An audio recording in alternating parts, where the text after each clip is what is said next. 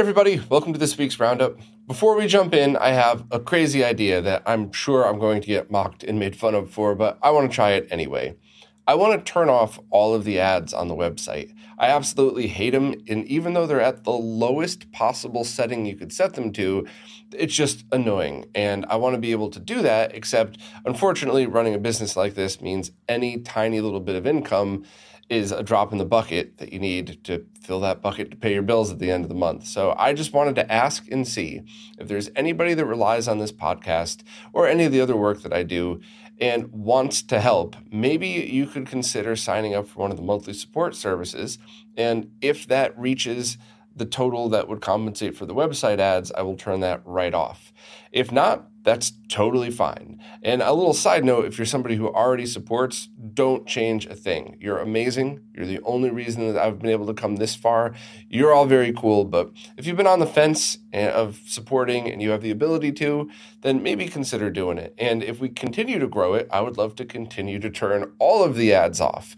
I know I'm getting a little bit ahead of myself here, but if enough people share the monthly support services like Patreon and Floatplane and feel like signing up, then maybe I could also turn off YouTube ads and podcast ads. And I would love to just be 100% funded by the community that I work for. You're all my boss, and I always take everything that I do and all of you seriously. But I wanted to just float that out there, and I'm expecting nothing. I'm expecting to probably just go and get some other kind of. Uh, um, some kind of sponsorships or anything else, but I just wanted to try to keep it in the community first, just to see and you know see what you all say. I'm expecting most of you to be like, I use an ad blocker anyway, so it doesn't matter. Ha ha ha. Yeah, it's definitely not the point though. I'm trying to make retrorgb.com and the whole community around it as welcoming as possible to everybody, and removing those annoying ads are a giant step in the right direction. So see what you think. Um, I'm expecting nothing, and I'm expecting to just go out and try to get more sponsorships to compensate. And maybe that would be a great way to do it. You know, remove the ads on the site, but replace them with a sidebar for whatever. Anybody that's willing to jump in that's not a conflict of interest. But I wanted to ask anyway, because who knows? There's enough people here that just want to sign up for the lowest tier. I might be able to just keep it all in the community. But anyway, we have a lot to talk about this week, so I'm going to stop rambling and try to get through all of it as quickly as I can without skipping over any important details. First up, pre orders are now open for a vinyl version of the Contra Hard Corps soundtrack. That's the Sega Genesis Mega Drive game. And the price is about 40 bucks, and there are different uh, stores selling them in the US, UK, and EU. The scheduled ship uh, and the release to it is quarter four 2023 so essentially if you pre-order it now you should get it by the end of the year. Um, it's cutting it a little close so I, I, wouldn't be surprised if it was a little late but it's nice to know that these are basically almost ready to go and it's an awesome soundtrack. So definitely check out crystal's post and see if this is something that you'd be interested or even just look at the cool pictures of the, the vinyl that uh, that they'll be producing Next up, the Shiro crew did a couple of interviews with Retrobit at the Portland Retro Gaming Expo, and the first one they did was talking about an upcoming Dreamcast replacement controller. There's actually two that Retrobit's been working on one wired, that's basically a direct replacement, and the other is a wireless version that also has a VMU reader that would plug into the console itself and I think double as the receiver as well. And they look very interesting. Uh, they're the original shape of the Dreamcast controller, however, they also offer six six buttons on the front, and then more modern D pad and analog sticks as well. So these really do have the potential to be awesome. Uh, I think good replacement Dreamcast controllers that are the shape of the original aren't really something that you could find. And yeah, I know a lot of people don't prefer the original controllers. I do. I think they're pretty good, except the D pad for fighting games. I would always prefer a fight stick for that anyway, but who knows? Maybe that'll actually solve that problem. And of course, um, because it's uh, the wireless versions uh, going to be meant to work on everything. You could also use it on MiSTer, Switch, PlayStation uh, 3, PC, etc., etc. So that's actually very cool too. Um, if there's ever a Dreamcast style game that you want to play on any of those platforms or through emulation, then you should be able to use it as well. So they're trying to have the pricing be about 50 bucks, give or take. Um, and that's just kind of uh, interesting because I think that's a good price point, especially for a wireless controller with the wired being 10 or 15 bucks cheaper, give or take. So uh, it looks cool. I think this is a product that I hope Retrobit finishes and gets to the market. Um, and I just, I also kind of hope that they put a lot of effort into, um, into making sure that the D-pad and the controls really are top notch, because uh, that's always kind of been an issue with many controllers. But if you're interested, check out the interview that the Shiro crew did. It was pretty cool, and it's it's interesting to hear directly from the Retrobit team. Lou from Lou's Retro Source recently posted a video about how to get direct video working out of a MiSTer, and it has absolutely everything you would need. He goes into doing it yourself, as well as using the laser bear adapter from Greg in order to do it, uh, the one that I talked about a while back, um, and also walks you through the software configuration, which is not hard at all. It's just not intuitive at all. So having Lou show you exactly what you need to do makes things so much easier. Uh, the only things that I will add is if you're looking to go direct video to SCART, you could just get one of those DACs that we had recently talked about. The one that when Kuro did that whole analysis, uh, they found a pretty cheap one that worked great. Just mix that with the HD15 to SCART, and then you're all set. There's your SCART output with as easy as it could possibly get. And also, um, Greg's adapter, if you don't like the Ranky adapter or you already have your own DAC, you can just plug that right in. You might need some kind of uh, tiny little adapter to a pin adapter to make sure that works, but those are super cheap. So if you just want excuse me, a very easy way to get component video out. You could follow all the same steps and just use your own DAC and plug it in like that. And if you want to make sure that it sits in there properly, just add a dab of hot glue or something. And that is the perfect use for hot glue because it's not permanent and you could pretty easily throw some drops of isopropyl in there and pop that off. So, uh, yeah, awesome video. Walks you through everything you would need. I just wanted to add my own little nerding here just in case. But um, definitely check it out if you're interested in this stuff. And I'm a, I've always been a big fan of direct video, both because you could save some money on an IO board if you're just looking to try out MiSTer first, but also because it has the potential to do slightly better quality video output depending on the DAC that you're using and the cores that you're using. So definitely, definitely check out Lou's video and post. And the post has all of the links to everything you would need in there. So definitely check that out uh, if you're even wondering what direct video out of MiSTer is like. One of the other interviews the Shiro crew was able to get at PRGE was with the developer Seven Shades, talking about their completely custom engine for the Saturn. So, this is mostly a C based engine that allows for 3D graphics to be created. And they redid the Peach's Castle area from Mario 64 as kind of a 3D playground in order to show this off and kind of demo what their engine could do on the Saturn. So, it's um it's pretty remarkable to see how this is being done and also pretty amazing that people are still now just doing completely custom from the ground up stuff for the Saturn. So if you're a Saturn dev or if you're even just like me, not smart enough to be a Saturn dev, but really interested in all of the stuff that goes on in that, um, this was a great interview. And it talks about, you know, using the different VDPs and how to get 3D graphics working. And uh, it's, it's just I don't know. I enjoyed the heck out of this one. So uh, I could talk about it forever, but once again, we got a lot of stuff to talk about this week. So I just want to say if you're interested, check out their post. The full interview's there. And I believe you could even download the title CubeCat as well in order to try it yourself if you have the ability to run homebrew on your Saturn. Firebrand X recently wrote up a really awesome post on their Patreon page, fully public post, about the differences between Neo Geo 320 and 304 resolution games. So I'll very quickly summarize here. While the Neo Geo is able to output at a 320 resolution, some games were pillar boxed to 304 However, if you're using a scaler and you're trying to dial in perfect profiles for all of these, it's important to note that which games are running in which mode. So Firebrand X also compiled a list of those games. So this is one of those things where if you're interested in how these things work, and how the different video modes are being outputted, it's very interesting. But if you don't really care and you just want pixel perfect stuff, what FBX has done is basically been able to say, just reference this list and when you load a game load the corresponding profile and that's it. So this is going to be perfect for retrotink 4k because you could just drop these profiles on an sd card.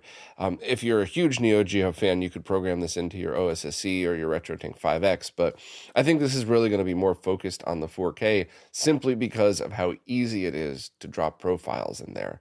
Uh, mike also teased automatically detecting which consoles are being plugged in, which is really really hard. So there might potentially be a time, I wouldn't say at launch date, but just a guess, by the way, but there might actually be a time where Firebrand X's work could be auto detected and auto implemented. And maybe you could even choose things like I always prefer uh, the 10x scaling, um, but some people might say, I want 9x scaling with perfect aspect ratio. Firebrand X has choices for all of these. So someday, maybe we might be able to get to a place where we set that as a global option in the Tink 4K. And every time a new mode is detected, it's automatically set to, for me, my favorite would always be 10x scaling so that you could fill the screen um, you do have the same cutoff, about the same cutoff as a CRT for most games. Maybe not all arcade games, but most, especially Neo Geo as well. But you actually fill more of the horizontal space without stretching. So that's always been my favorite mode to use on scalers. 5x, 10x, same thing. So there's a potential, maybe, for someday FBX's work to just be automated into this stuff. I set it to FBX 10x, and whatever the Tink uh, detects the signal, whatever console it is or whatever resolution per console, it would automatically set it to that. So I wanted to talk a bit about this, even though this is a lot of speculation and coming soon, just because I did want to highlight all of the work FBX has been doing and kind of give you all a glimpse as to how important this is and why. It would be very easy for me to just say, post on 320 verse 304. Check it out if you're interested. But I kind of wanted to take a moment just to really impress upon people what goes into all of this stuff and to also very politely remind you that this is a public Patreon post, so anybody could read it. But if you appreciate stuff like this, please consider signing up for FBX's Patreon because he does all of this stuff for us and kind of makes all of our lives a lot easier. So uh, check that out if you're interested. And I mean, I, I think there's I have high hopes for all of the work FBX put in and how easy it's going to be, even on launch day, just to pick your profile and hit enter versus having to dial all this stuff in. I think this is going to be very, very cool for upcoming Tink 4K buyers. So last week I talked about how the developer Frogbull had ported Metal Gear Solid from the PlayStation over to the Sega Saturn, or at least ported a part of the game over. And there was some speculation as to whether it was real or not. So Frogbull ended up sending the developer XL2 a version of this to check out, and XL2 said it's absolutely real. Uh, now, Frogbull still doesn't want to release it publicly for all the reasons I talked about last week that I still wholeheartedly support you know, don't release this work in progress demo knowing that some people are just going to try to sell it on eBay in some nice packaging. You know, at the very least, wait until it's where uh, wants it to be before public release. So I still stand behind that, but it is very cool to see another developer take a look and confirm, yes, it's real. And oh, by the way, I found some very Saturn esque bugs in this thing that uh, that also goes further to prove that it's real. And it was kind of surprising and a ton of work to make this happen. So um, if you're interested in the details behind this, please check out the post. But I just I think stuff like this is so unbelievably cool. And yes, you could just fire up your MiSTer and play Metal Gear Solid on the PlayStation Core if you wanted to, but that's not what this is about. This is about kind of doing things that were always thought to be impossible and kind of just nerding out on a different level. So if you're interested, check out the post. But yeah, shout out to Frogbull and XL2 because this is very cool and very interesting to see. The other interview that the Shiro crew did with Retrobit was about their upcoming Saturn Wireless Pro controllers, the one with the two analog sticks. And overall, the interview was good. They went through a bunch of different details. There's a few things that I would like to highlight here. First, uh, it seems that it's a really well built and comfortable controller. It doesn't match up perfectly in size, obviously, because it has the analog sticks on it. But while they only got to spend a little bit of time with the demo units, the Shiro crew was generally impressed and liked it. So, um, you know, obviously a full detailed review would have to be done in order to really uh, see if these things were good enough or not. But overall, it just it's very promising. Also, I believe this is the first time Retrobit has ever publicly talked about latency before, and they said it has about one frame of lag. So that's kind of interesting too, because some of their wireless controllers are about that. Some are faster, some are slower and I don't know, I don't think they went into detail really about how they test. So that's something I would definitely like to still discuss with them and offer any help that I can because getting accurate measurements is so important. And also knowing what to brag about is also pretty important as well. You know, put these things in context with others. And I would like to just have a conversation with them about this because I think I could help in a positive way, not finger wag, but promote the right stuff that they do. Um, continuing on, though, one of the other things that I definitely wanted to mention was that their uh, Retrobit doesn't want fans to judge the wireless Pro controller purely on how accurately it would emulate the Saturn's original 3D control pad, simply because there was a custom chip in that original 3D control pad that was designed with the code of games like NiGHTS. So, to be accurate and to do very interesting things, that in order for them to recreate that experience, they would have to reverse engineer that chip, which means they might have to decap it. They would do all the things that the MiSTer team does. And then they would probably have to put a cheap FPGA in its place because spinning off a whole rerun of a reverse engineered circuit would be way too much money. But doing all of that would significantly raise the price of the controller. So it's a, a always an interesting uh, position to be in when you're a company like this. Do you try to charge the typical, you know, 40, 50 bucks for a wireless controller? Or do you go through the trouble of uh, reverse engineering that circuit just for a few games and then have to charge a hundred for the controller alienating an entire audience that would have bought it if it was cheaper. So I I definitely understand what it's like to be in that position and I think they probably made the right move, but who knows? Maybe there's things we could do in the future to to help improve. Maybe there's some homebrew stuff, but overall, I just think it would be pretty cool to try it out with games like NiGHTS and see if it's good enough. Is it do we really want to just stick with the original 3D controller or is this going to be decent for most people and offer other options like compatibility with MiSTer or the Switch and stuff like that? But overall, if you're interested, check out the interview that they did.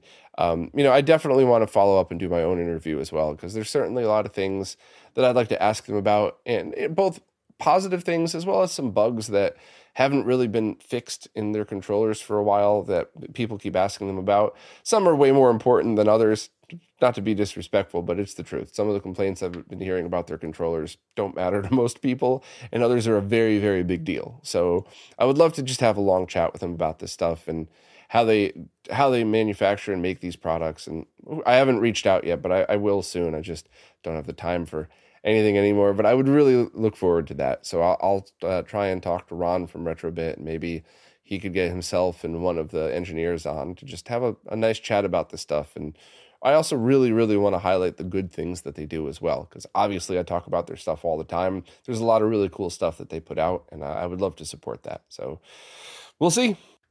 Chris from Displaced Gamers recently released a video trying to answer questions about Terminator for the NES. So, landing is difficult, jumping is inconsistent. Sometimes you appear to land but fall through the ground. Sometimes you fall off the edge of a platform when running, even though you swear you pressed jump before you got there. Sometimes jumping to the first ledge works, but then trying to jump immediately to the second doesn't. So, what's happening?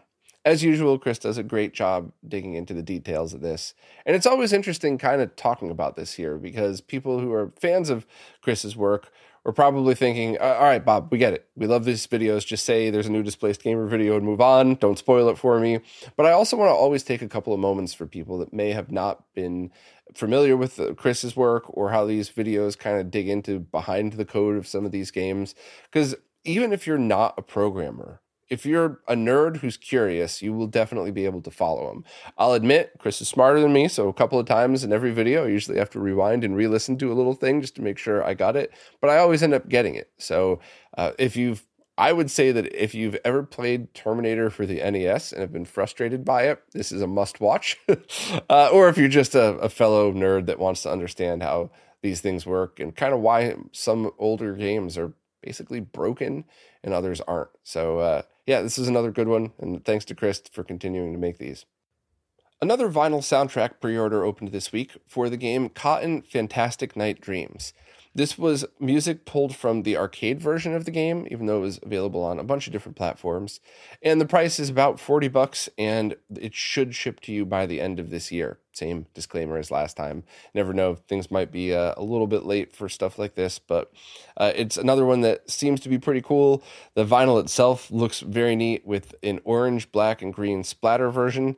So if you're into that game and you like the soundtrack, absolutely check out Crystal's post. And it's cool to see this stuff being released, especially when they go back and get the original arcade soundtracks. It's always harder to do, but it's pretty cool when they take the time to do it. So check it out if you're interested. Roger, aka 8-Bit Esquire, recently posted a video showing off how PVMs are different from consumer TVs, what higher TVLs are, and demonstration of how those look when sitting close up or at a normal distance. And I thought it was a really great video. I have to just reiterate one of Roger's points and something that I say all the time before I continue. Any CRT is an awesome choice for retro with the only exception being if you live in the middle of a very busy city, RF only might have a little too much wireless interference. But other than that, any CRT is an excellent choice for retro. Any console that outputted uh, 15 kilohertz, any CRT is great. And even some of the later ones, uh, you might still enjoy a CRT, or you might actually just end up with a 480p VGA CRT monitor. Consoles like Dreamcast, GameCube, Xbox, and Wii are also probably a step up when if you could have a 480p mode like that. So just I always want to drive the point home. Any CRT is a win, period, end of story, as long as it works and it didn't cost you too much money. But if you're interested in the PVM BVM side of things, then definitely check this video out. Even if you don't like the higher TVL and sharpness, even if you prefer the charm of a fuzzy old RF connection on an old TV, it's still really cool to kind of look look into what these things can do. And it always cracks me up listening to different people's favorites because everybody's eyes are different and everybody has different preferences for stuff. And there's definitely people out there that think too high of a TV line count would kind of make it a little bit too smooth for 2D games, but amazing for 3D games. There are some people that don't want to see the mask at all, so they prefer the high TVL sitting at a distance. Um, there's crazy people like me that prefer certain consoles on certain displays because I always played Neo Geo in the arcade as a kid. I prefer to play those games on non Sony tubes because there were never Sony tubes in arcades. So it, it's just, it's kind of cool to see the differences and stuff like this. And even if it's not super important to you, being able to just check out a video like this that does all the all the prep work for you i think is all pretty cool. So it's a long video but it, it really flew by and i just think it's kind of neat for uh, to have this stuff highlighted. Um, if you want a window into one of the craziest CRTs ever. When Shank was over, we took a macro lens and took a whole bunch of footage of the D32, the 1000 TVL multi format widescreen monitor that I have. And that was a lot of fun. That kind of really showed, especially if you watch Roger's video and then kind of check those out. Yeah, it's a live stream. The quality isn't that great, but you could really zoom in and see the differences in line count and how much uh, how much extra detail is there, and you could make your own decision if you like it or don't like it. But for me personally, I'm not saying this is the right thing to do. I'm just saying my eyes, which are getting older, I need glasses for soldering now. I like um, high TVL consumer TVs or low TVL PVMs. So a 600 TVL PVM for 2D graphics, I think is amazing. But when you switch over to early 3D graphics like N64, PlayStation 1, Saturn, I love the higher TVL because it b- sort of blends the 3D uh, 3D graphics a little bit in a way that you kind of get all the sharpness of RGB with some more of the the forgivingness of composite because there's so many extra lines. You don't you don't see them as sharp edges. I don't know. It's one of those things that you got to really see it for yourself. But like i opened this section with there's no wrong answer. If you're using a crt you're winning period. End of story. That's it. And if you're just crazy like us check out the different types of monitors and even if you have no desire in spending a ton of money you could still at least just enjoy it and see what it's like so thanks to roger for doing this and uh, I don't know. Hopefully, I hopefully this was a little bit of a perspective on TVL and stuff, and hopefully I didn't ramble too long. But obviously, I liked the video, or I wouldn't be talking about it. Next up, Stone Age Gamer now has stock of two cool items for the GameCube that are in stock, ready to ship, not a pre order. So I wanted to talk about both. The first is the Blue Retro controller adapter, which is $30 plus shipping, and it comes in three colors orange, black, or uh, atomic purple just to match the original GameCube colors. And this is the Blue Ret- uh, blue retro platform designed by Darth Cloud that if you pair it with a low latency controller like the PS5 controller, you can have it down to six milliseconds of latency, which is pretty cool. Um, other stores do sell it. Uh, I'm pretty sure it's going to be in stock at some point in other places, but right now it's in stock at Stone Age Gamer, which is why I wanted to write this up. I know a lot of people were waiting for stuff like this, so you know maybe. Uh, in stock notifications aren't the most exciting thing to talk about unless you're that person who's been waiting for something like this. The other item that Stone Age Gamer has in stock and ready to ship is the MemCard Pro GC. If you're unfamiliar, this is a replacement memory card for the GameCube that has a screen on it. You could load everything onto a micro SD card. It's got Wi Fi and powered by an FPGA, and it really is just an amazing tool for people that really want to manage and have basically infinite amounts of storage on their memory card for the GameCube. Um, when I first tried the MemCard Pro for the PlayStation a couple of years ago, I got it and I was like, okay, you know, I'll, I'll do a write up on it. This is pretty neat, replacement memory card. And when I started using it, I was so blown away that I ended up doing a full length video on it because it's it's so hard to explain without showing you the video or having you mess with it yourself, but it's more than just a replacement memory card. It kind of opens up a bunch of doors to do a lot of things. Now, as always, if you just want to play one or two GameCube games and you just need a, a memory card reader for it, you could pick up one of the cheap ones that you find on Amazon or eBay. They're generally the third party ones are kind of lower quality. You can get the original Nintendo ones that still should work okay. And if that's all you want to do, that's fine. But these are good price, they're in stock, and it opens up the doors to do quite a lot of different things. So if you're a GameCube power user, you, you really should consider it. Um, if you're just a casual user, check it out. Check out the video I did on the PlayStation version. A lot of the features translate over pretty directly. Um, and then just, I would basically just go to the website, check out its features, and see if it's something you'd be interested in. But keep an open mind because I was really impressed with all these mem cards. The developer Retro Love Letter has ported the original Tempest arcade game to the 3DO, which is a very cool port. Retro Love Letters worked on a bunch of other ports for the 3DO as well and has some in progress, but this was absolutely awesome to see. The original Tempest running on such a unique console and uh, I absolutely love stuff like this, and uh, I'm also a giant fan of Tempest. So while it's fun to play with a regular controller, spinner controllers completely change the feel of it too. So who knows? Maybe we'll have 3DO spinner controller support at some point in the future. But uh, very cool to see. Um, apparently, it runs without any problem whatsoever on Fixel's ODE. So if you have a 3DO ODE from Fixel, just load this right up. Uh, I'm sure it'll probably work as a ISO as well if you want to burn images, but those ODEs are pretty cool, especially the plug and play one. I really loved how easy that was to use. So, if you're a fan of Tempest and you like the 3DO, at the very least, check out Selena's post. And also, I'd like to uh, welcome Selena, the Retro Princess, to the team. Uh, I've been following her on social media for a while, and she posts some of the coolest, weirdest, unique retro stuff.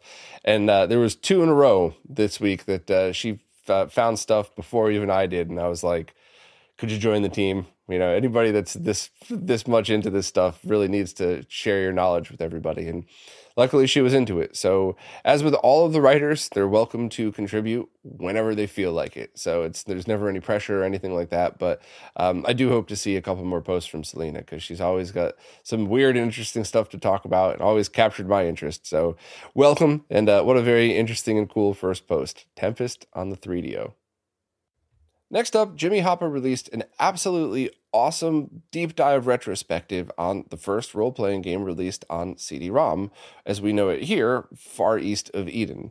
And this was a game that was largely overlooked in many other parts of the world for a long time because it really only had a localized release. But it's something that absolutely deserves our attention because it was the biggest RPG of its time. It was the first to include voice acting and even had a few fully orchestrated soundtracks. So Jimmy kind of dug in and, and really got interviews with some of the original crew and showed off a, a lot of stuff in it. Honestly, this is one of those things I don't even want to spoil it anymore. I guess I would I would suggest reading through the posts unless you already know that you want to watch it. But if you're if you're like, oh, I'm not really sure if I'd be into watching something about that, the post is a perfect summary and, and teaser of what to expect. So I would just kind of skim through this post, but I have a feeling by the time you get to the end, you're probably just going to be like, okay, I'm adding this to my list. And it's a, you know, it's a full length documentary, if you will. So set some time aside for it. It's like 45 minutes long. And I think it'll add some very cool perspective to the uh, Super CD ROMs, Far East of Eden RPG game. I think it's pretty cool. And it was, uh, awesome video. So thanks again, Jimmy, for taking the time to post it here and to to add that detail to the post too. For a lot of you know, a lot of times when I try to talk about things that I'm into or or even things that I'm not super into, but I appreciate how important they are, I don't always feel like I do a good enough job hyping it. So when somebody like Jimmy comes in and puts it in their own words, it just makes it so much easier for me to be like, oh yeah, I got to mention that too. I also have to mention this because it's uh, I don't know, I want to do the, all of this stuff justice. So definitely check out the video. It was very cool. And uh, once again, thanks to Jimmy. Now it's time for this week's MiSTer Updates, care of Lou from Lou's Retro Source. I have to record these earlier than normal, so I actually beat Lou to the punch. His video is up, but the post on Retro RGB isn't, so I'm just going to skim through extra quick this week and go and talk about the things that I think stood out to me the most in this video. And the first is the MiSTer Laggy, a tiny little device designed by Wickerwaka that can plug into the user I/O port, the SNAC port essentially of your MiSTer, and run a, custom core. Uh, the core is free, of course, and that will allow you to turn your MiSTer into a lag testing device. I've been testing a couple of prototypes of this, and even the first prototype was very accurate. But the version that was just posted is pretty much within a millisecond or two as accurate as your standard other Leo Bodnar, Time Sleuth, whatever. So while picking up a MiSTer and carrying it with you to test a bunch of different things isn't exactly the easiest thing, I think the fact that this is so simple and easy to build would really open up the doors for anyone who owns a MiSTer to now have a very cheap and very accurate lag testing device. So obviously this isn't going to be the thing where you stick your MiSTer in your pocket and bring it to best buy but if you already own a MiSTer and you're curious about lag there's really no better way to do it for the price that it would cost to make one of these things. I would definitely check out the github and see and who knows maybe they'll be up for sale somewhere in the near future but what an awesome project and thanks again to wickerwaka for for making this for us and i got to do a live stream with him again one of these days and test this out and kind of just hang out and see what else has been going on Next up, there is a project called the NESTang, which is powered by pretty cheap uh, FPGA based projects like the Sipeed Tang Nano 20 and the Primer 20K or both are 20k sorry but they those are basically low cost fpga development boards that can run a core the nes core that was ported over to it. So this has the potential of leading to cycle accurate nes handhelds which is pretty neat. And if the price point's low enough, I definitely see this being something that could be implemented in a lot of fun different projects. Or heck, maybe even those companies that make the terrible clone consoles with those NESs on a chip that are have some of the worst sound emulation ever. Maybe they could just put one of these in there instead, charge a few bucks more. As long as they credit the open source project, there's nothing wrong with that. And in fact, you could argue that if they make it work with cartridges, that's just awesome. Now we actually have we would hopefully have cheap NES clone consoles that aren't terrible. But for now, it's a really cool thing that you could build your own if you would like. Next up, Kuro, the developer who was doing all of that HDMI DAC testing, is testing more. Uh, now, this is both amazing, thanks to Kuro, but nothing but positivity there, but also annoying because even if Kuro tested every single HDMI DAC on the planet right now, who's going to guarantee that they're still going to work the same the next time a new run of production is made and a new batch hits the market six months from now? So while I obviously I'm not taking anything away from what Kuro's doing, I think the community as a whole is really about to get very lucky because there's at least one person working on by the community for the community DACs and ADCs. We already have a pretty good ADC actually, but really focused on getting quality out to the consumer, and you're going to have to pay for it. You're not going to be able to get that at $8. But if you follow Kuro's work, you are able to figure out what, what's the cheap stuff that's available. And the one that Kuro had sent me a link to that I had posted a while back was $9, I think, and it worked great. And one of the many reasons why I always tell you to go to Amazon for this isn't just the affiliate link, but it's honestly because if you buy one of these, you plug it in and the blacks look terrible, double check that your your settings are correct, and if it doesn't work, send it back. So that's the great thing. And you're not doing anything wrong. You're buying a product expecting it to work the same way the last one was, the ones that we tested. So if yours doesn't work right, there's nothing morally wrong with returning it to the seller. It's just it's the consistency problem. So I love that we're finally having two paths.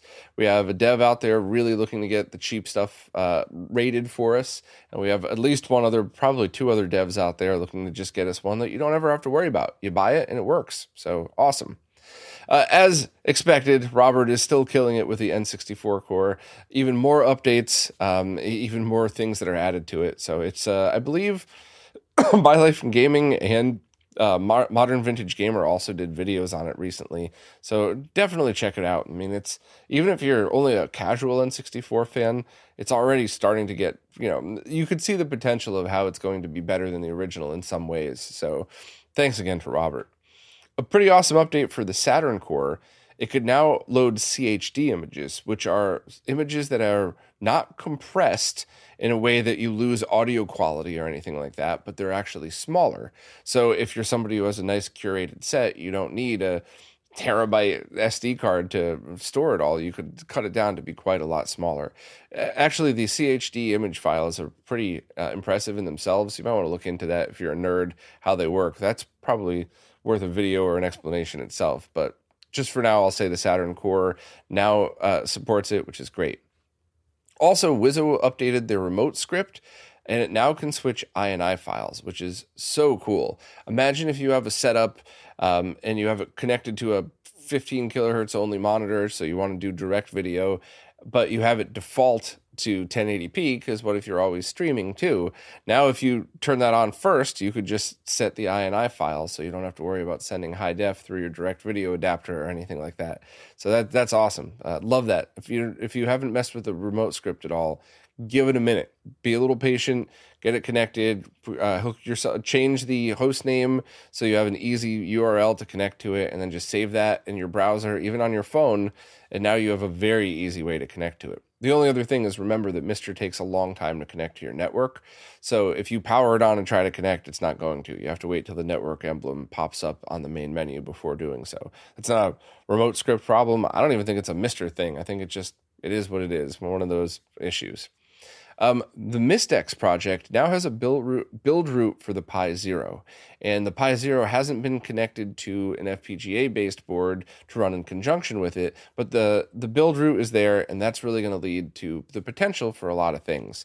And uh, just a very quick overview the MiSTeX is a way to kind of evolve the MiSTer project to uh, a bunch of different platforms and make it a little bit easier. I did the an interview with Hans a while back talking about it, and I think something like this could possibly lead to very low cost versions of it, which is cool because if you're really just playing a couple of cores up to a CRT, you don't really need anything super powerful. So neat that they're going about it this way.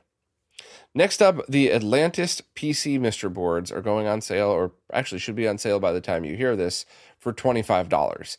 And I love this. So basically, it allows you to connect your DE10 to the board and put this board into basically any computer case. I believe it's Mini ITX. Um, so some of the smaller ones, which is really cool. Uh, and I would really love to see a few other people get on board for this one because I have a couple of mini ITX PCs that I, well, one of which I designed. It's long and boring story that I don't want to get rid of it because it's mine. I don't really care if it's ugly or not. And I'd love to put a MiSTer into it, but I want to make sure that the IO board and back matches up so that even if it's not the same components, I could mount things there. So I, I would love to work with somebody to just build myself a custom MiSTer board out of my my computer that I made, you know, 15 years ago or something. So it's really cool. I think I might pick up an Atlantis board just to see if I could, how much of a do it yourself I could do it. But I have a feeling I'm going to have to ask my friends for help making it not look like a science project. I want it to look like a custom thing.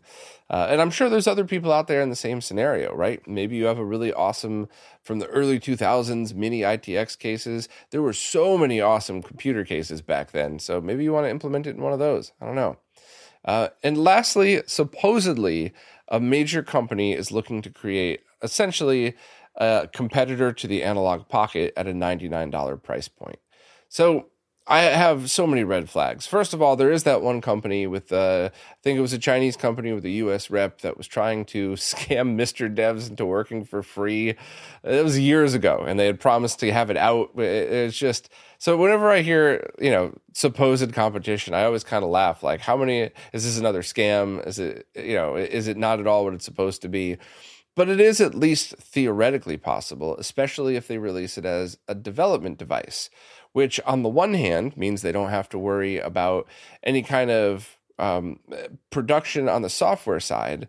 and that's kind of cheesy because now you're just selling something expecting people to work or to use all the other people's work on it. But at the same time, that does kind of give us an advantage in that, hey, if there's a company willing to take the probably million dollar risk, I'm not exaggerating, to make something like this at that price point, now we could use that as our dev tool and they don't have to spend the time and money on software development. We could use all the current MiSTer stuff and put our efforts into porting that over. So I, I, see both sides of it. I hope it's real. I hope it's another cool development piece that we could use. And to, to quote lou to paraphrase lou i hope it doesn't suck. Lou is much more polite about it. But you know i hope even if they use a decent fpga that everything else about it is fine. Even things like the D pad. We don't even get good D pads on a lot of plastic controllers. So, yeah, um, I don't know. I, I have uh, caution, and um, you know, I don't trust things like this until I use them myself. But it has the potential to work and it has the potential to be there but it's not going to be an experience like like the Analogue Pocket right if you bought it to buy game boy and game boy advance games you buy that thing you know, in the one minute that it's up for sale, you plug your cartridge in and you're done. Whereas this one, you would have to essentially load up something close to a MiSTer on it in order to get it working.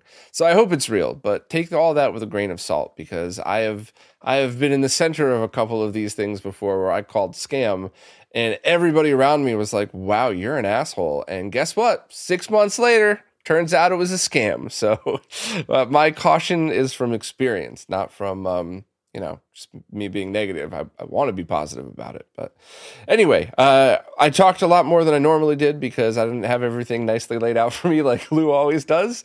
So there you go. My uh, my inability to shut up is uh, really showing through this one. So, uh, as always, please subscribe to Lou. There's no way I could keep up with all of the MiSTer stuff without him. So, thank you so much to Lou for doing this. And uh, next week, hopefully, I won't have to record it too early so I could just read through Lou's post and not ramble on for so long as much. Next up, Krikzz recently released a new firmware for the EverDrive N8 Pro, and that's the one for both Famicom and NES. And there's something very important to note about this. Uh, I'll be quick and uh, I'll just give the updates first. Uh, it adds support for a bunch of new mappers, as well as the ability to use uh, for any ROM to use its own mapper. However, this removed the game save export feature. So basically, at one point, Krikzz had changed the way game saves had worked, but also included a feature that lets you export your previous ones and then import into the newer way of doing it. So if you have a whole bunch of save games that you don't want to lose, that would be the way to do it. So if you're migrating now from an older version, uh, OS version 2.12 or older, then it's recommended that you first install version 2.14 then you export the old game saves to the new format, and then uh, import them all to this version. I think the exporter was removed to save space, which makes sense. So that uh, that's kind of an easy one. It's only a one-time thing once you've exported them and converted it. Now, anytime you have a new firmware update from now on, you don't have to worry about that. Uh, and the other cool thing too is I'm pretty sure you could switch between firmwares. So as long as you just back up basically your SD card, or at the very least the EverDrive folder, you should be able to kind of flip around between these if you make a mistake. But I would just be careful and do it once and never worry about it again. It should be a pretty easy thing. Uh, but I just wanted to make sure I made that point. Also, because with with all respect to Krikzz, if your EverDrive N8's working perfectly right now, and you haven't been playing any of the newer map, or newer homebrew, or the games that you're playing don't need any of those extra mappers, you could just leave it exactly the way it is and keep playing it. Uh, I just wanted to kind of go through that because if you did want to upgrade, and especially if any awesome new NES homebrew comes out that requires this, you're just going to want to make sure to import your saves properly so you don't lose any of your save games. As always, though, just back up your EverDrive folder on the regular on a regular basis, and you probably don't have anything to worry about. But I wanted to make sure all of that was clear. And as always, thank you to Krikzz for always updating these products, even though they're long past the time where you should feel obligated to, but he still is. So that's very, very cool. All of these free updates are so appreciated, and we shouldn't take them for granted. We shouldn't just say, well, of course, you have to do updates. It's, I mean, you got to find a happy medium, and Krikzz has always been killing it with this stuff. So thanks very much to him for continuing all the support. And lastly, this post was yet again one that came in late Tuesday night last week. So it was after I had already recorded and edited the podcast. But I definitely wanted to talk about it this week because it's awesome. Apparently, the Saturn hacker Malenko had found two secret characters that were never discovered before in NBA Jam Tournament Edition. The announcer, Tim Kitzrow, and just another character simply known as Fox. So while Malenko was looking through the character data to see if IGN's full list of secret characters were there, that's where he stumbled across all of this stuff. And it's kind of absolutely awesome to still, all these years later, find secret characters hidden in NBA Jam. Um, it's kind of funny too because if you didn't grow up with these games, you might think it's neat. But if you were a kid reading magazines and trading stories with your friends, you definitely remember hearing some kind of secret character that either did exist and you just had to figure out how to enable them, or the ones that never existed and you're trying to figure out, you know, what's a schoolyard uh, just gossip and what's actually hidden characters. So this is kind of neat. This is something that I just always thought was awesome, and. uh uh, to play either of these, enter the names and birthdays on the name entry screen while holding L and R. So it's just uh, Tim Kitzrow, KIT for June 8th, and the character Fox is Fox in August 3rd. Details are right here in the post, of course, but that's just so cool. So now I want to go fire up NBA Jam Tournament Edition and play as Tim Kitzrow because he's awesome and so is the game. So thank you, Malenko, for finding that all these years later and sharing it with us. That's very cool. And uh, has that is this info that anybody had had put out there before and it was just kind of lost to time? Because I certainly never heard about it, but it would be kind of cool to find out. And uh, I don't know, stuff like this is always awesome. Well, that's it for this week. There was a lot of stuff, so I tried to pace everything as best I could. I wanted to make sure to not skip over any important details or make sure to capture your interest if any of these sections were important to you. But I also wanted to try really hard not to talk too much about any one section, just knowing that there were a ton of these. Um, I always try my best. I don't always get it right, but hopefully I, I did a decent enough job this week. But anyway, as always, thank you especially to everybody who supports, but also if you just listen, thank you. I appreciate it you know spread the word if you have other retro nerd friends that want to be a part of this community but even if you're just here to hang out and see what's going on thank you. I, you're so appreciated. I try to make that clear every week, and uh, I try to not. I try my hardest to not ever seem ungrateful or if I mention the Patreon and the Floatplane accounts, I, I, hope I'm not coming across too pushy. I just want to be able to keep doing this for all of you as long as I can.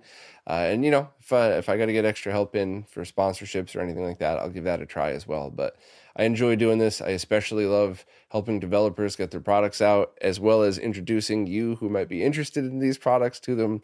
And uh, this has just always been a blast and definitely my favorite job I've ever had. So I just want to keep doing it. And uh, I just want you all to know how much I appreciate it. So thank you all very much. And I will see you next week.